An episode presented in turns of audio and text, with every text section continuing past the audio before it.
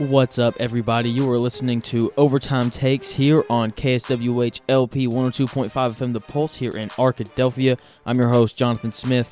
No guest today. It's just me, which is kind of exciting. I'm I love doing this thing solo. It's so much fun. So let's let's get into it. You know, there's a lot of news that's kind of broken over the past couple days that I haven't been able to cover quite yet, but I'm really excited. So to lead it off, we will be talking about the firing of Doc Rivers. So if you haven't heard yet, you know the the Los Angeles Clippers did decide to part ways with Doc Doc Rivers, which we saw coming, right? And I've been listening to a lot of other people talk about this, right? And their whole thing is like it was his time. Like he's been there 7 years, it's time for for them to let him go. You know, they they need a new coach, right? Which I'm going to defend Doc Rivers cuz I don't think this is entirely his fault, right? You know, you can look at his time in LA and be like he underachieved, which is fair to a certain extent, right? But the NBA is very similar to the NFL in this regard in terms of coaching, right? So when you when you look at the NFL, two of the best coaches in you know the NFL are Pete Carroll and Bill Belichick, right? Like two, two of the best coaches in the NFL now, two of the best coaches that we're ever going to see, right? And if I was to ask you if those guys were were good coaches, you'd be like, yeah, th- those guys are great coaches. Like what is they what do they have to do with Doc Rivers, right? So Bill Belichick was fired from Cleveland and had a losing record until he found Tom Brady, right? And then he started winning games, and all of a sudden we're like, yeah, great coach, right? And I, they're not saying that Tom Brady's the key to everything, but in the NFL, you can't win if you don't have a quarterback, right? Pete Carroll was on the verge of being fired from Seattle, had a losing record, and then guess what? He found Russell Wilson, right? And that was all she wrote, right? Like they've been really good since then, right? When you look at these new new head coaches that have been hired in the NFL over the past few years, who's the best one? Matt LaFleur. You know why? Because he has the best quarterback, Aaron Rodgers. Right? So it's really black and white. If in the NFL, if you don't have a quarterback, then you can't win football games. Simple as that. Now, Jonathan, like what does this have to do with basketball? Right? Like Doc Rivers has, you know, a, a top three player in the world in, in Kawhi Leonard, and you're right, he does. But here's the thing superstars are not hard to come by in today's NBA. Right? Like you look all over the league, you know, excluding maybe teams like Charlotte, you know, who lost Kemba and you know teams like that, you know, who are in the bottom bottom tier, you know, t- teams like uh, the Pistons uh, up up in Detroit. So at the end of the day, like when you're coaching these top tier teams, it's not about who your best player is. It's about who your second best player is. Right? So let's look at Michael Jordan, you know, the GOAT, greatest player to ever play basketball. You know, was really good in the playoffs and everything, but didn't start winning his championships until Scottie Pippen showed up. Right? Because it's not about your one, it's about your two. Who is your number two? Right? We we look at, you know, Phil Jackson, right? Like one of the maybe the greatest basketball coach ever, right? You know, look at him, you know, obviously, you know, when he when he came to Chicago, they already had Pippen and Jordan. But you know when he when he goes to L.A., you know originally you know, he's got Shaq and Kobe, and they're they're winning titles because he's got you know maybe the most dominant player ever, and Shaquille O'Neal underneath just dominating players. And then he's, his number two is Kobe, right? Another one of the greatest players to ever play, right? And then Shaq leaves, retires or whatever, and it's just Kobe, right? And then they kind of have a lull, right? Like they don't win their, their next championship again until 2009, like five years. And what happened? They went and got Pau Gasol, a really good number two, right? And so like this isn't on Doc Rivers. Like the the Clippers' failure is not on Doc Rivers. It's on Paul George, who was just bad, right? Like I don't know if it was the bubble, but when you look at his you know when you look at his playoff career, he hadn't always he hadn't been good in the playoffs, right? You know, let's let's look at the other good team in the West. You know, the Lakers. I mean, Frank Vogel was fired from Indiana when he had Paul George because Paul George just wasn't great in the playoffs, right? And we have this idea that Paul George is just some ridiculously good player because you know he was good, you know, around in the early 2010s with Indiana when they played Miami, and he wasn't even the reason why they were tough on Miami. The, re- the reason they were tough on Miami back then is because Roy Hibbert was patrolling the paint, and he made it hard on guys like Dwyane Wade and Chris Bosh and LeBron James to finish around the rim, right? And yeah, like you know he carried the load offensively, but still, like his playoff career hasn't been great, right? And, and speaking of LeBron, like he's another guy who who didn't win until he went and found a number two, right?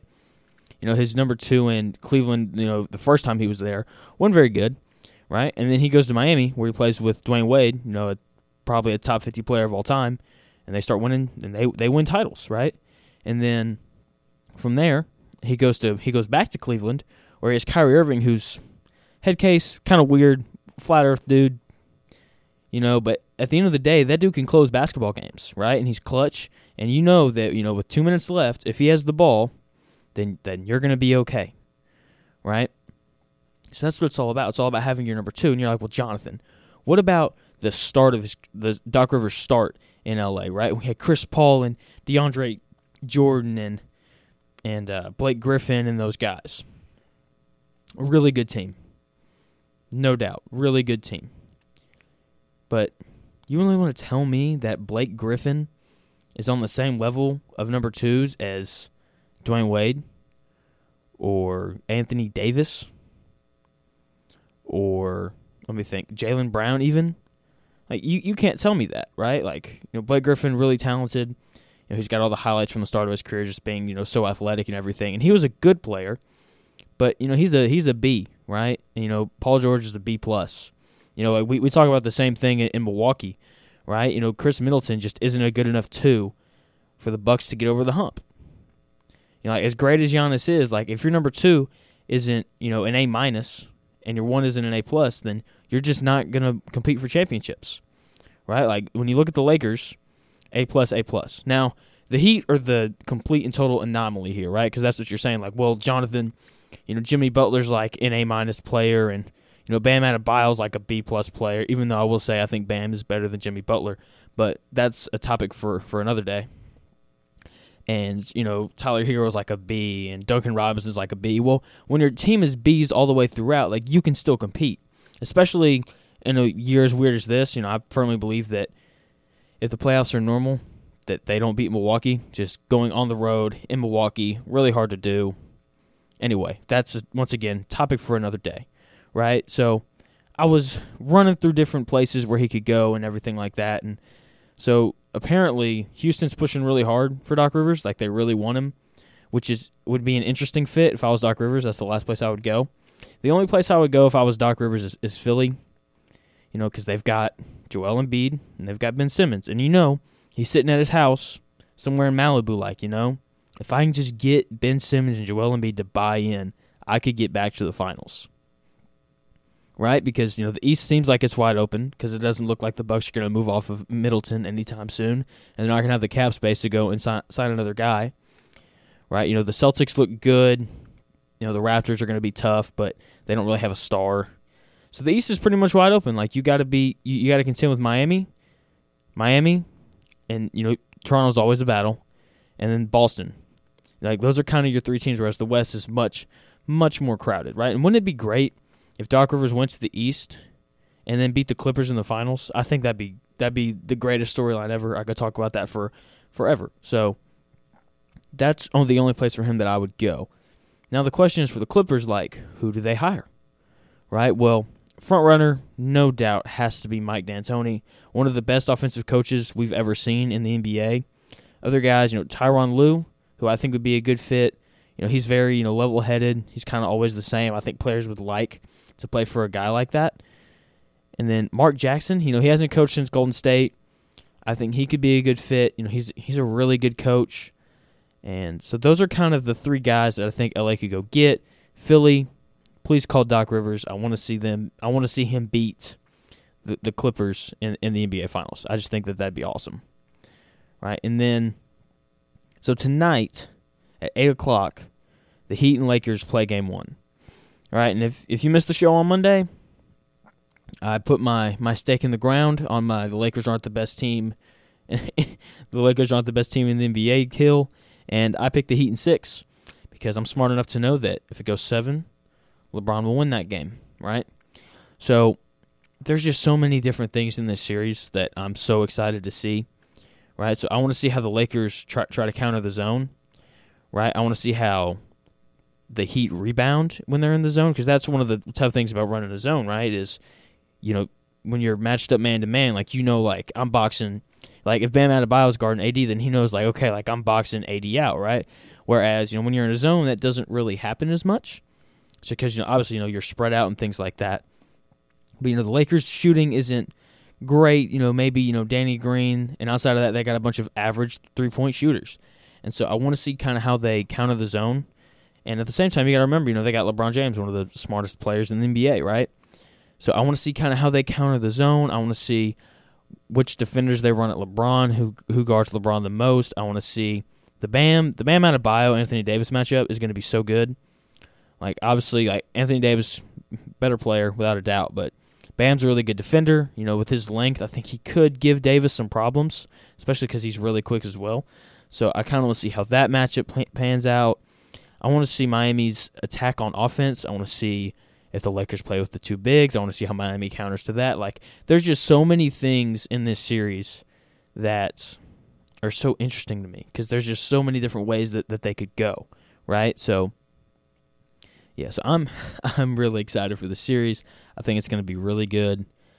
I'm ready to see, you know, Duncan Robinson has become one of my favorite players to watch just because he's just an absolute marksman. You know, maybe the third best shooter in the world behind Clay and Steph. And he's just, he's really good. And yeah, so that's going to do it here for the first segment. Um, this is Overtime Takes. You're listening on KSWH LP 102.5 FM The Pulse here in Arkadelphia. Coming up next, we're going to talk some college football going into this weekend.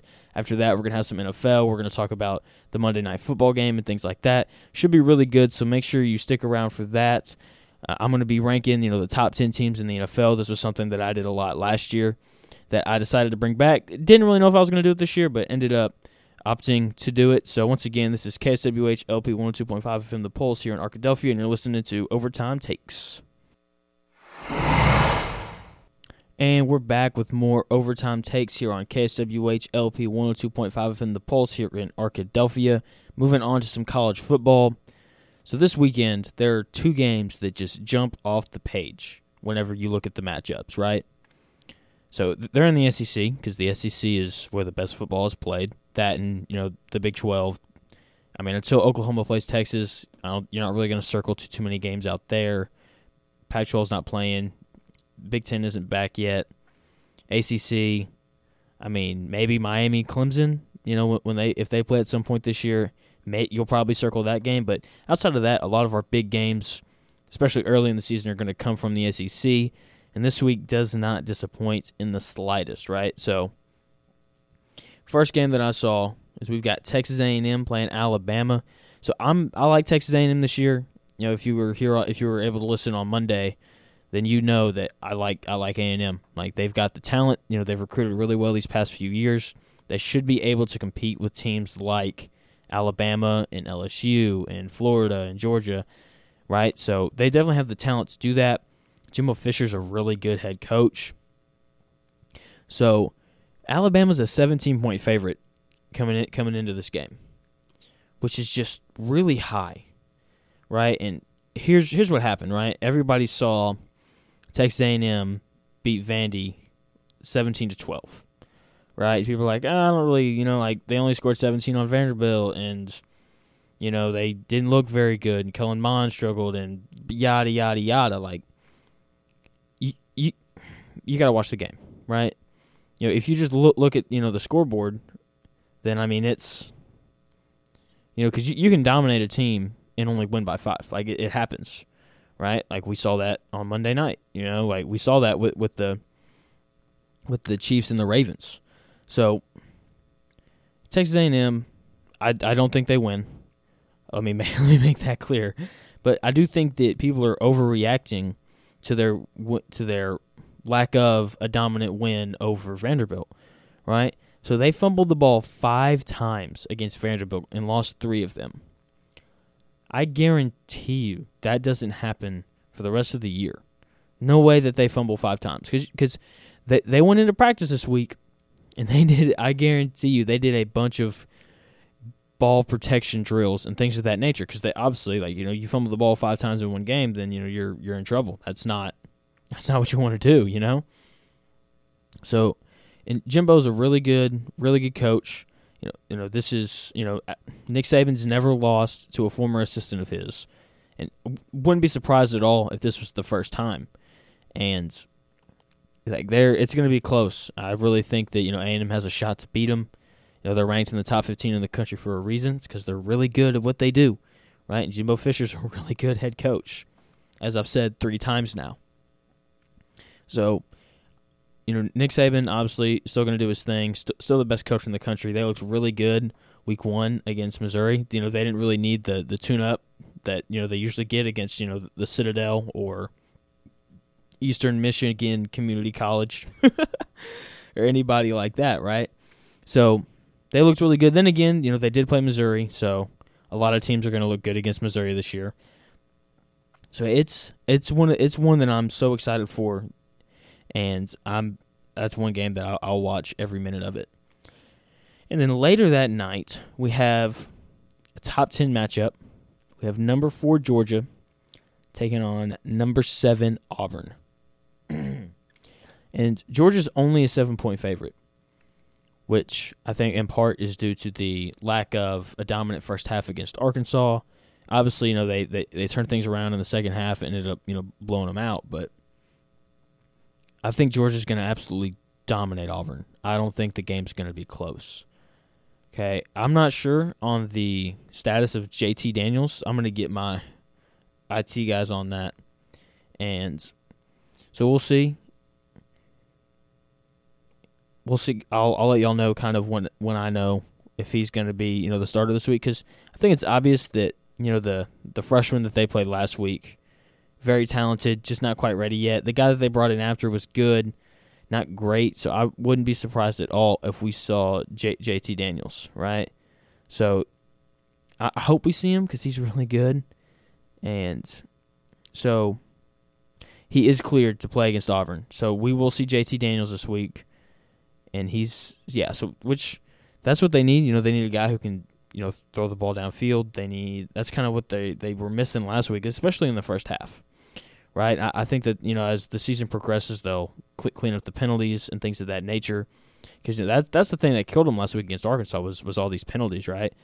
And you know, I was watching Auburn, you know, this last week, and they just didn't really impress me. The defense is solid, but then again, they did play Kentucky, who's a good football team, but nowhere close to the level of Auburn, or excuse me, nowhere close to the level of Georgia. And you know, so much of you know Auburn's offense didn't look great. You know, they had you know the receiver number eighteen. I'm blanking on his name. Who's really good. You know, top five receiver in the SEC. Guy can go up and get it. But they're playing against the maybe the best defense in the country, out of Georgia, and they're Georgia's so deep. You know, they got four and five stars behind their five stars. Like it's it's ridiculous how good they are. So just with the rotation of fresh bodies and things of that nature, I, I just don't see a way that Auburn really keeps it close. You know, I don't I don't think they break 20 points because I just, you know, as as an Arkansas fan, you know, I saw the Chad Morris offense, and it's not very good, just to put it bluntly. And so I think that you know Auburn really struggles. You know, Gus Malzahn's going to yell at Chad Morris a lot, which I know is what all the Arkansas fans out there want to hear.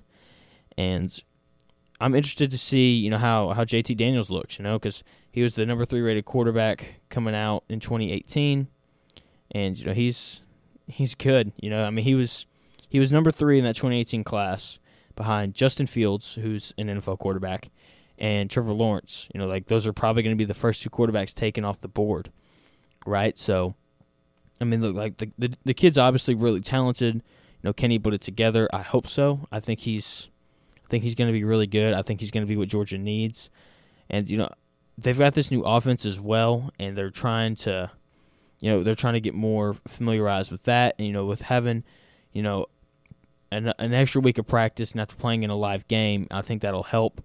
So yeah those are kind of the two games that i've got circled on my calendar for this saturday. Obviously i'm going to watch the hog game playing mississippi state. We'll see how that goes. I'm i'm not really looking forward to it because mississippi state's going to throw the ball all over the field. But yeah so that's going to do it here for this segment. Coming up we've got the nfl for the rest of the way, and then we may talk a little baseball at the end, depending on how much time we have left.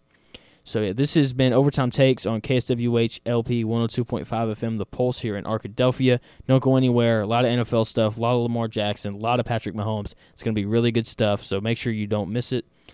And yeah, it's it's going to be good. You know, we're really going to go in, in, into the Monday night game. So I'll see y'all back here in one minute. What's up, everybody? We are back with more o- overtime takes here on KSWH LP 102.5 FM, The Pulse, here in Arkadelphia, Arkansas. So, yeah, so we're now going to go into our NFL portion of the show. I'm really excited for this. So, obviously, we, we got to talk about the game Monday night. Kansas City Chiefs handily beat the Ravens 34 to 20, right? Outscored them you know, 28 to 10 in the first half and then sealed it with a with a touchdown in the fourth quarter late. Game wasn't as close as the score would say. You know, coming in, you know, the Ravens were about a, a, three point favorite, and then we saw what happened. So, you know, I heard a take a, a couple days ago, or I guess yesterday after after the game on Monday, and the guy was was talking about how it reminds him so much of the Packers versus 49ers game last year. And I was thinking, I was like, you know, this this guy's right, right? So, Packers go 13 and 3 and you know we're kind of like yeah like like the Packers look good. Like they went 13 and 3 but you can't really unsee the game they played against the 49ers when the game was over at the end of the first quarter right? And it's really hard to kind of unsee what we saw on Monday night. Chiefs just looked better. You know like this Ravens defense is really good top 5 defense in the NFL and Patrick Mahomes just picked them apart right? And you know the Chiefs defense is I'd say it's average. You know, they've got a really good pass rusher in Chris Jones, and you know they've got you know Tyrann Mathieu, who's a playmaker in the secondary, and they're just really like they're average, right? And they struggled to move the ball, and here's why they struggled to move the ball, right? So when when you look at it, Patrick Mahomes and Lamar Jackson are like quarters and nickels, right? So if you take a quarter and you take a nickel and you put them about 30 feet away, they're going to look really similar, right? You know, obviously, you know, same color, obviously, same shape, obviously, but like the size looks really similar, right? And if you had to like pick which one which one was the quarter, I mean, you know, you, you have a 50-50 shot, but it's not easy to be like, yeah, like that's clearly the quarter, I can tell because of the size. Whereas like if you put a quarter by a dime, you're like, yeah, like that's clearly the quarter because it's so much bigger, right? But you know, I, we've all had the feeling of like going through change, trying to find something, and you pull out a nickel, think, thinking it's a thinking it's a quarter. It happens to me all the time. I don't know about y'all, but then again, who really uses change? I'm probably the only one who does that. So, so, so so from afar, you know, they look really similar, right? Like Patrick Mahomes, Lamar Jackson, both Super Bowl contending quarterbacks. Okay, just like quarter nickel, both silver, both round, both bigger right? And but when you examine them closely, like it becomes clear, like this is clearly a quarter, this is clearly a nickel, right? And that that's what happened on Monday night. We got Lamar Jackson and Patrick Mahomes on the same field, and we we saw Patrick Mahomes clearly a quarter, clearly worth more, clearly better, clearly the thing I would want to use, right? And then you got Lamar Jackson, who's clearly the nickel. Now, I'm not saying that Patrick Mahomes is five times better than Lamar Jackson, but the gap is there. I think it was pretty pretty clear on Monday night that Patrick Mahomes is much better than Lamar Jackson, right? And I think that you know I've been one of the more hesitant people on Lamar Jackson just because of his I'm not going to say inability to throw the football, but he's definitely not as talented of a passer as guys like Patrick Mahomes, Aaron Rodgers, Russell Wilson. You know those three guys especially. So I've got. I think all three of those guys are better than than Lamar Jackson, and I think that it's pretty clear to see that. You know, on, on Monday night, and so my my biggest problem with the Ravens, and this directly correlates to Lamar Jackson, is they can't play from behind. Right, so when you're a team that loves to run the football as much as they do, right? Because that's what they are. They're a run first football team. Okay, they're very creative in how they, you know, do that and how they block and how they pull guards and, and everything. And obviously, you know, Lamar Jackson is one of the most electric runners in football. You know, and and so they they're definitely you know a run first football team. And then so when they get stuck, you know, when they're down by, you know, 10 points and they have to throw the football, they struggle, right? Because as good as Lamar Jackson is, he's just not a very natural thrower of the football, right? And you watch him, and I think that that becomes pretty clear. You know, like his arm motion just doesn't look like Rodgers or Wilson or Mahomes. Like he's just not a natural thrower. And there's there's nothing wrong with that. You know, there's plenty of guys who I wouldn't say are natural throwers in the NFL, right? Like, you know, Dak Prescott, like good quarterback. Doesn't look like Wilson or Mahomes or Rodgers. Not very many people look like Wilson, Mahomes, or Rodgers, right? So with that being said, like this this isn't uh, I'm trashing Lamar Jackson. Like once once again, like I want to make it clear, like Lamar Jackson is a very good quarterback, and the Ravens are going to win a lot of football games this year. Like they're going to beat a lot of teams, probably going to go 13 and 3, 14 and 2 kind of thing. And so I just want to make like that clear that like I'm not out on Lamar Jackson. I'm just saying Patrick the gap between Lamar Jackson and Patrick Mahomes is pretty big. Right? But the gap between Patrick Mahomes and everybody else in the league is big, outside of maybe, you know, Russell Wilson, right? So yeah, I just had to make that clear. I don't want people being like, this dude doesn't think Lamar Jackson's a good quarterback. No, he's a good quarterback, just not as good as guys like Patrick Mahomes and Russell Wilson and Aaron Rodgers. But anyway, back back to the game. So as I was saying, Ravens can't really play from behind because Lamar Jackson is just not a great throw of the football. He's good, works really well off play action when you can get him outside the pocket on bootlegs and things like that, where he has the option to run or pass, right? Because that's where he's the most dangerous, right? Is when you know he has this this opportunity, you know, to to run because that's he's what he's really good at. You know, I think he's a better runner than he is a thrower of the football, and that's not a shot at his ability to throw the football. That's just he's a he's really good in the open field. You know, he's one of the most elusive guys to tackle in the league, and he's really good at that, right? So the Ravens' defense didn't look very good, and which this just speaks to the greatness of Patrick Mahomes. You know, if you were here on Monday, you know Moose and I were talking about how great he is you know, and how he's probably going to go down as the greatest quarterback ever by the time it's all said and done, just because of the talent and just because of the arm talent. He's with Andy Reid, who should hopefully win a few more Super Bowls, just because he has Patrick Mahomes, and he's probably the best offensive play caller and designer in football. You know, him or Sean Payton or Kyle Shanahan. It's definitely one of those three guys, but. So kind of between that, like they're going to win a lot of Super Bowls and they're going to be really good, but they just made the Ravens defense look average. No, no sacks allowed, which is a big thing because the Ravens get after the quarterback just as good as almost anybody in the NFL. So you know having the offensive line to protect Mahomes is huge. You know that's something that you know that they they have to have, and it's something that they've had so far this year. You know they're doing a really good job of keeping him clean. Clyde Clyde Edwards-Helaire has been really good out of the backfield for them. They're turning around. They're actually handing him the ball, which is you know, when you when you're a team like the Chiefs, you know, you could just throw it, you know, 60 times a game like your Mike Leach and the Mississippi State Bulldogs, but they don't because I think that speaks to how much they trust Clyde Clyde Clyde Edwards-Helaire. He's really, you know, he's a tough runner. You know, he does a really good job of running behind his pads, and for a small guy like, he picks up those extra two or three yards after contact pretty consistently, which is impressive for a guy, you know, who's five eight and is getting hit by guys who are 6'4", 260 right? So I like him. You know, he's great out of the backfield catching passes too. You can tell he's got good hands.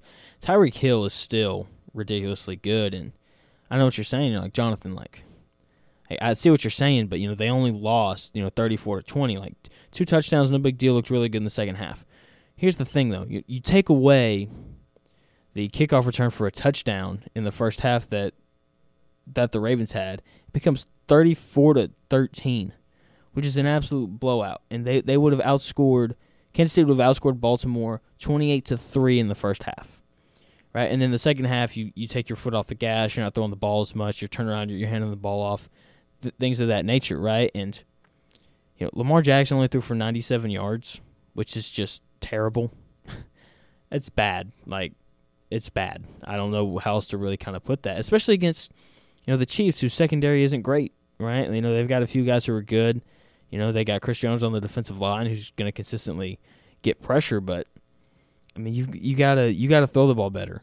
you have to you gotta throw the ball better, and you know maybe it's they need to decide to receive first when, when they play the Chiefs, so they can get out. They can get out, they can try and score and go up 7-0 so they they can run the football and they can play their style of football a little bit more.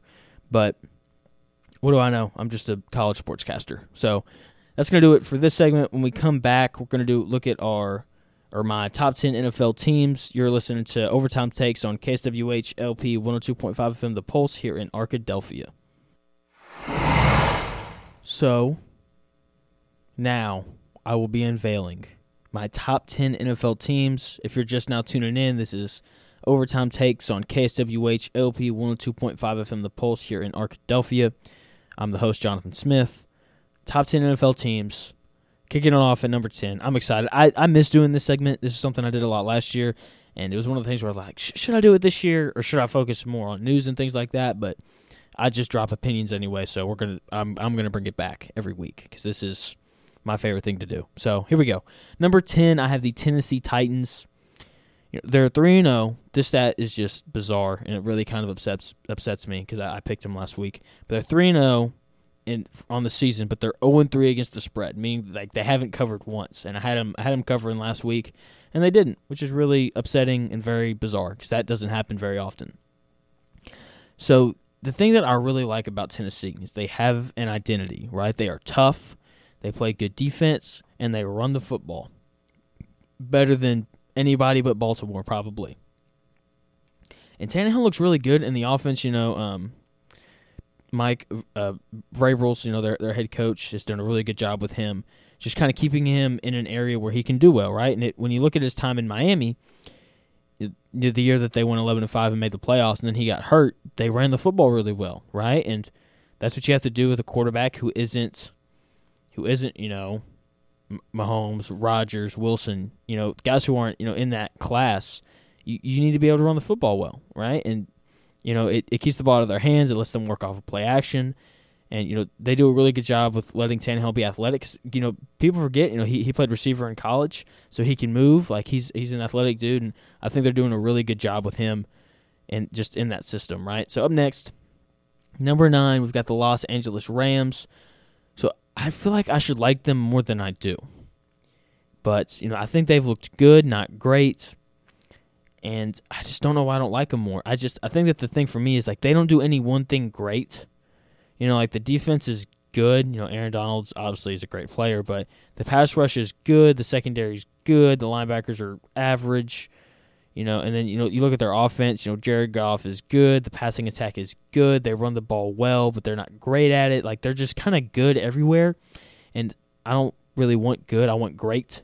You know, and really good teams have one area where they're great. Like right, like um, the Baltimore Ravens. They are a they're great at running the football. The Kansas City Chiefs, they are great at throwing the football.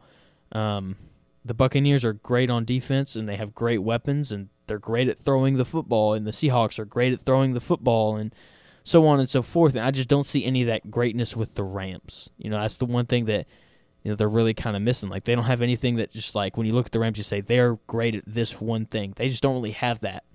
So uh, that's why I have them at nine.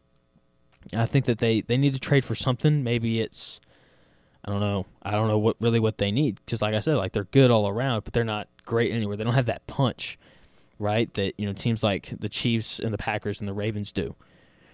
Right. So number eight, I have the Pittsburgh Steelers. I've been high on them all year. I've been right on them. Right. All these teams have written them off, and when you look at last year, they go eight and eight with Mason Rudolph at the helm.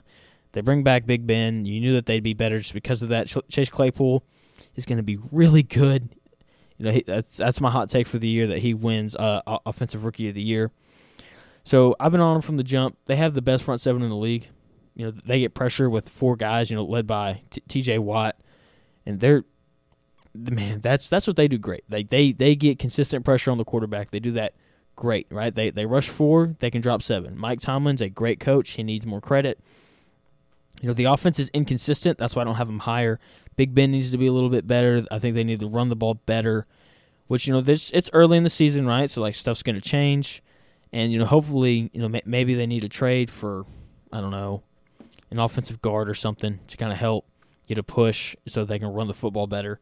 Especially you know in Pittsburgh, and you know, Big Big Ben's getting older. His arm's not fading like Brees and Brady quite yet, but you know, maybe they need you know some kind of good run blocking guard to kind of help them run the football better because that's ultimately like that's what Pittsburgh does. That's what I think they, they need to be doing, especially at this point in Big Ben's career.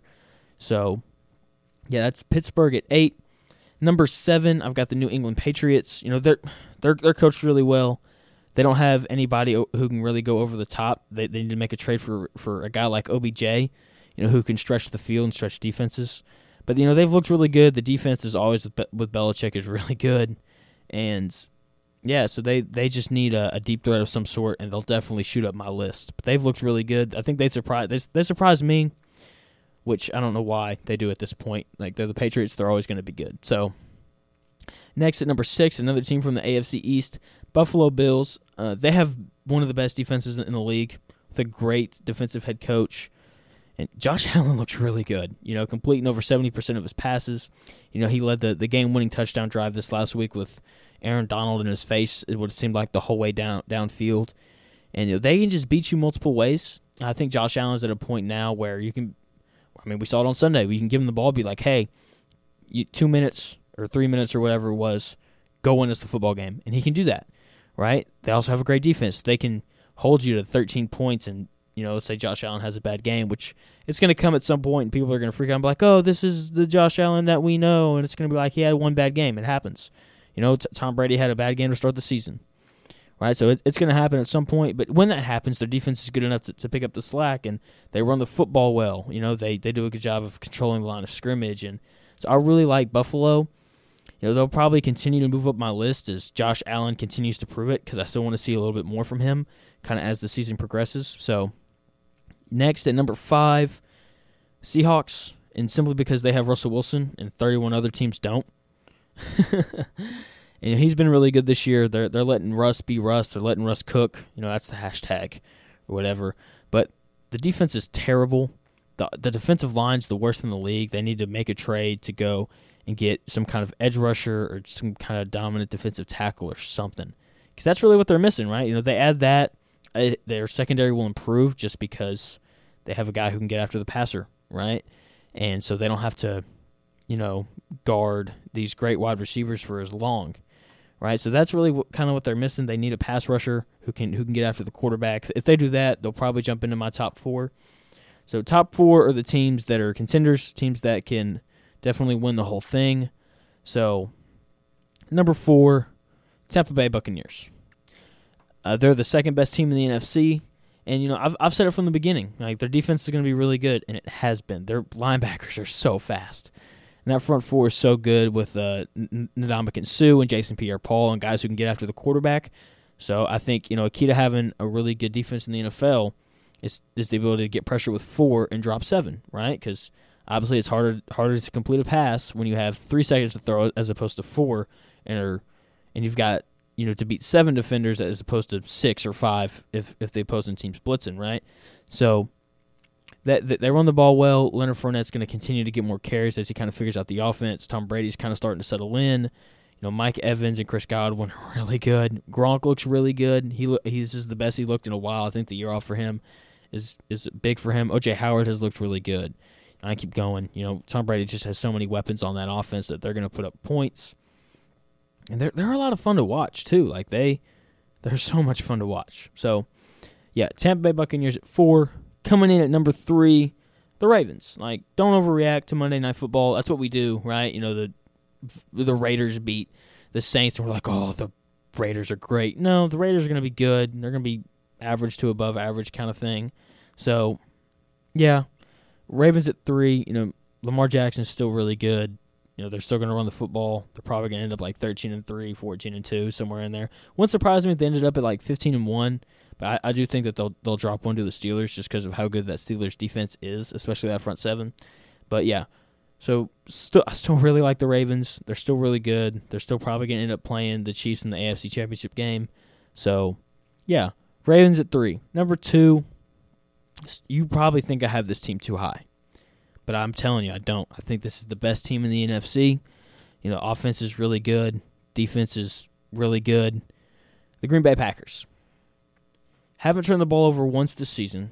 Aaron Rodgers is is out for blood. He's tearing everybody up. You know, we saw it on Sunday Night Football the way they tore up the Saints with no Davante Adams against a good defense in New Orleans, right? So Aaron Rodgers is out for blood, and you know they've got maybe the best running back in the NFL and Aaron Jones, the guy they can turn around and hand it off to. Offensive line has been good. Defense has been good. You know, they got Za'Darius Smith, who's a great pass rusher, you know, and you know, they are they're so much more physical than they were last year. I think Matt LaFleur has taken a step. They're so much better in the second half this year than they were last year. And you know, I mean, that comes with experience, right? And it's his second year, you know, with Aaron Rodgers, and Aaron Rodgers is more comfortable in the system, and it seems like Rodgers actually likes Matt LaFleur, unlike Mike Car- Mike McCarthy, and so yeah, I just I like the Packers. I do think that they're the best team in the NFC, for just from what I've seen. I think you know they're playing the Lions this week, I believe, and the Lions are better than what people think. So I think we'll learn a little bit more about them there. So yeah, I, I really like this Packers team. I, I do think they're the best team in the NFC. So Number one, I do I really have to say it? Kansas City saw it on Monday night. Best quarterback coach combo in the league. They they can they can outscore anybody. You know, in my notes I said they can score with anybody, but they can outscore anybody. That's really the just the, the simple truth of the matter. Defense has been good. You know, they have the the elite pass rusher that you need in Chris Jones in order to to win. You know the the whole thing, and so you know Tyrann Mathieu on the back end's a playmaker a guy who's really good. You know, he, he can guard uh, he can he, he can guard tight ends. I'll give him that. He can guard tight ends. So that's been my top ten. There's some I just I feel like there's some I feel like I'm missing a, a team or two, which is really weird. Usually I'm pretty confident on this, but you know, eight down, I always feel really good. It's just you know nine down really. You know, I just that 10 spot is just so hard to pick people. But let's be honest, you guys don't care about who the 10th best team in the NFL is. You really just want to know who the who the, the Super Bowl contenders are.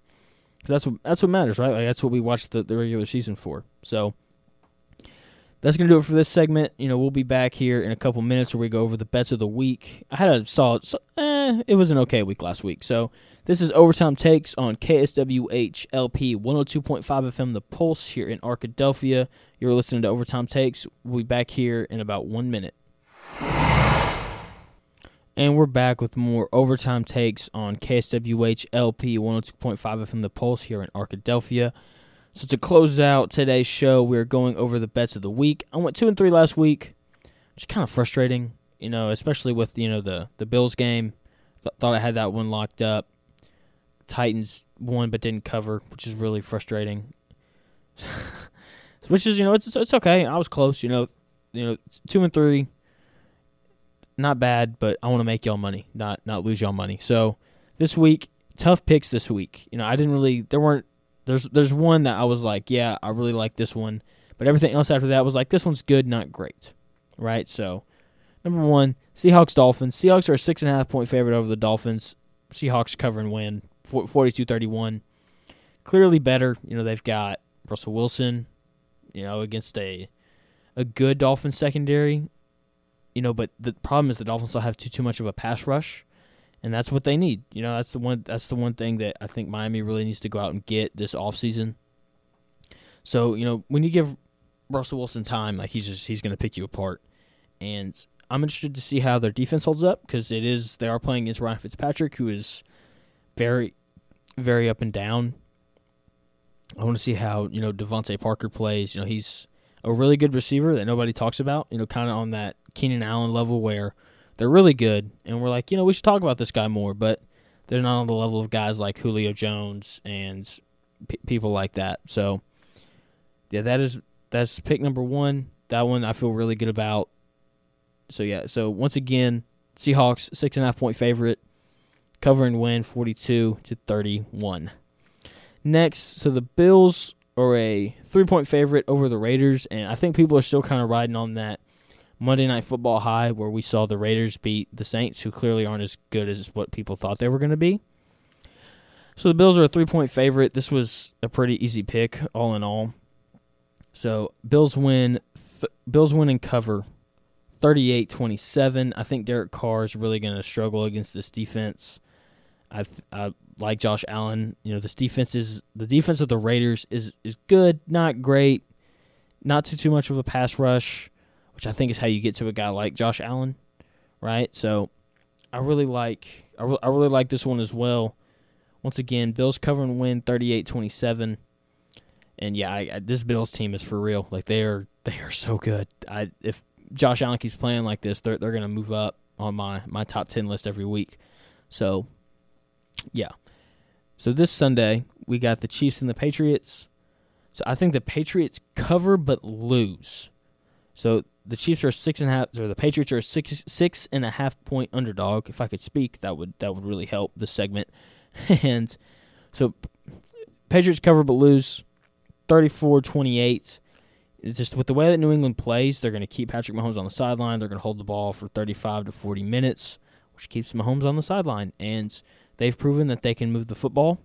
You know, Cam Newton's just such a tough cover because he's so athletic, and you know his he's improved in terms of throwing the football and being accurate this year.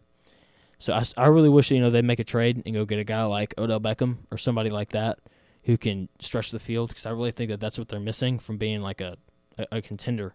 So yeah, so Patriots cover but lose 34-28.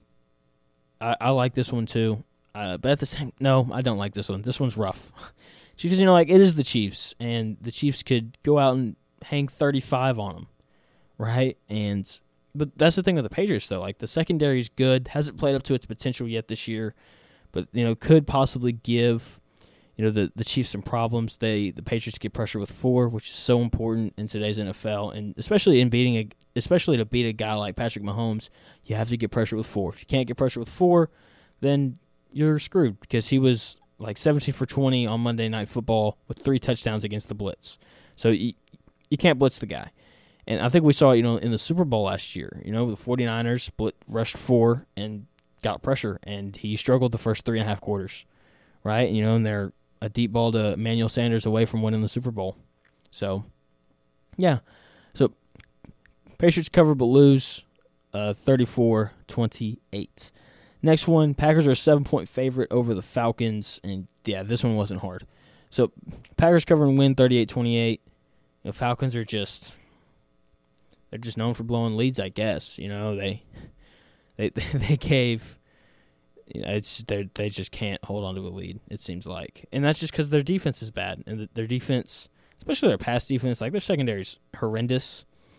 Okay, like that that secondary's one of the worst in the NFL. So yeah, it's it's this pick wasn't hard. You know, Packers cover and win 38-28, not really close.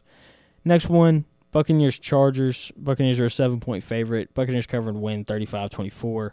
I think Tom Brady has a big week. You know, the Chargers defense is good, but I don't know if they really have the secondary to to, to cover all these weapons that the Buccaneers have on their offense. So, yeah, it's yeah. So 35-24 plus Justin Herbert young quarterback against this really good defense, and I I think he struggles this week. I'm not, yeah. So 35-24, g- give me the Buccaneers. So for the last few minutes here, we're gonna talk baseball playoffs because it's it's playoff season. So you know we we got to talk about it. Playoff baseball is so unique, and just like the contrast from the regular season to the postseason. You know, like every football game similar. Like obviously, you know, at, at the end of the day, you know, the playoff games, you know, it's a little louder, but all in all, really similar atmosphere. You know, it's probably it's definitely taken up a couple notches, but like baseball, you know, you go to like a regular season game, it's on like a one, and then you show up in the postseason, it's like a ten, right? You know, towel waving, fans screaming, and you know, yesterday was day one. It looks really good. You know, the Astros are up 1-0 on the Twins, which is a big deal because it's best two out of three, which is a terrible idea. Like I just can't. I hate it. You know they're calling it the the quote wild card round, but why in the world is the one seed having to play a wild card game or a wild card series or whatever? And I just think that there's too many upset possibilities with this best two out of three thing, and I just I don't like it. I I, I like the idea of expanding it to eight teams, but you know the point of the playoffs is like to find the best team. And when you play best two out of three, especially in baseball, like you're not gonna the best team isn't always gonna win. You know, where you know you go best, you know, four out of seven, best team's probably gonna win. You know, and so I, I don't really like it. Not really a fan. I really wish that they would change that. So yeah, so the Astros are up 1-0. You know, everybody's playing today. Like baseball starts at 11 and gets done at like 10:30 tonight. Like it's crazy. So it's going to be load today is loaded with baseball, and then we got the NBA Finals tonight as well. That's what I'm gonna be watching. you know, I mean, I'll I'll keep track of uh, of the different games, but I don't know. Oh, speaking of baseball, breaking news: San Diego San Diego Padres pitcher Mike Clevinger is probably out for the wild card series. Could miss the rest of the of the of the playoffs. So he um, apparently you know, his arm's been bothering him. He had a bullpen yesterday. It's not any better. So wow, that's big news for the Padres because they went out and they they spent a lot to get him. So wow, crazy. But yeah, so I think that's gonna do it here. We're gonna cut the show a little short today. There's not much else for me to really for me to really talk about. So once again, baseball all day today. NBA Finals tonight. I got the Heat winning the series in six. I got the Heat winning tonight as well. Patrick Mahomes is way better than Lamar Jackson. Let me think. If you missed the show, what what else did you miss? Um, Chiefs are clearly the best team in the NFL. Packers are the best team in the NFC.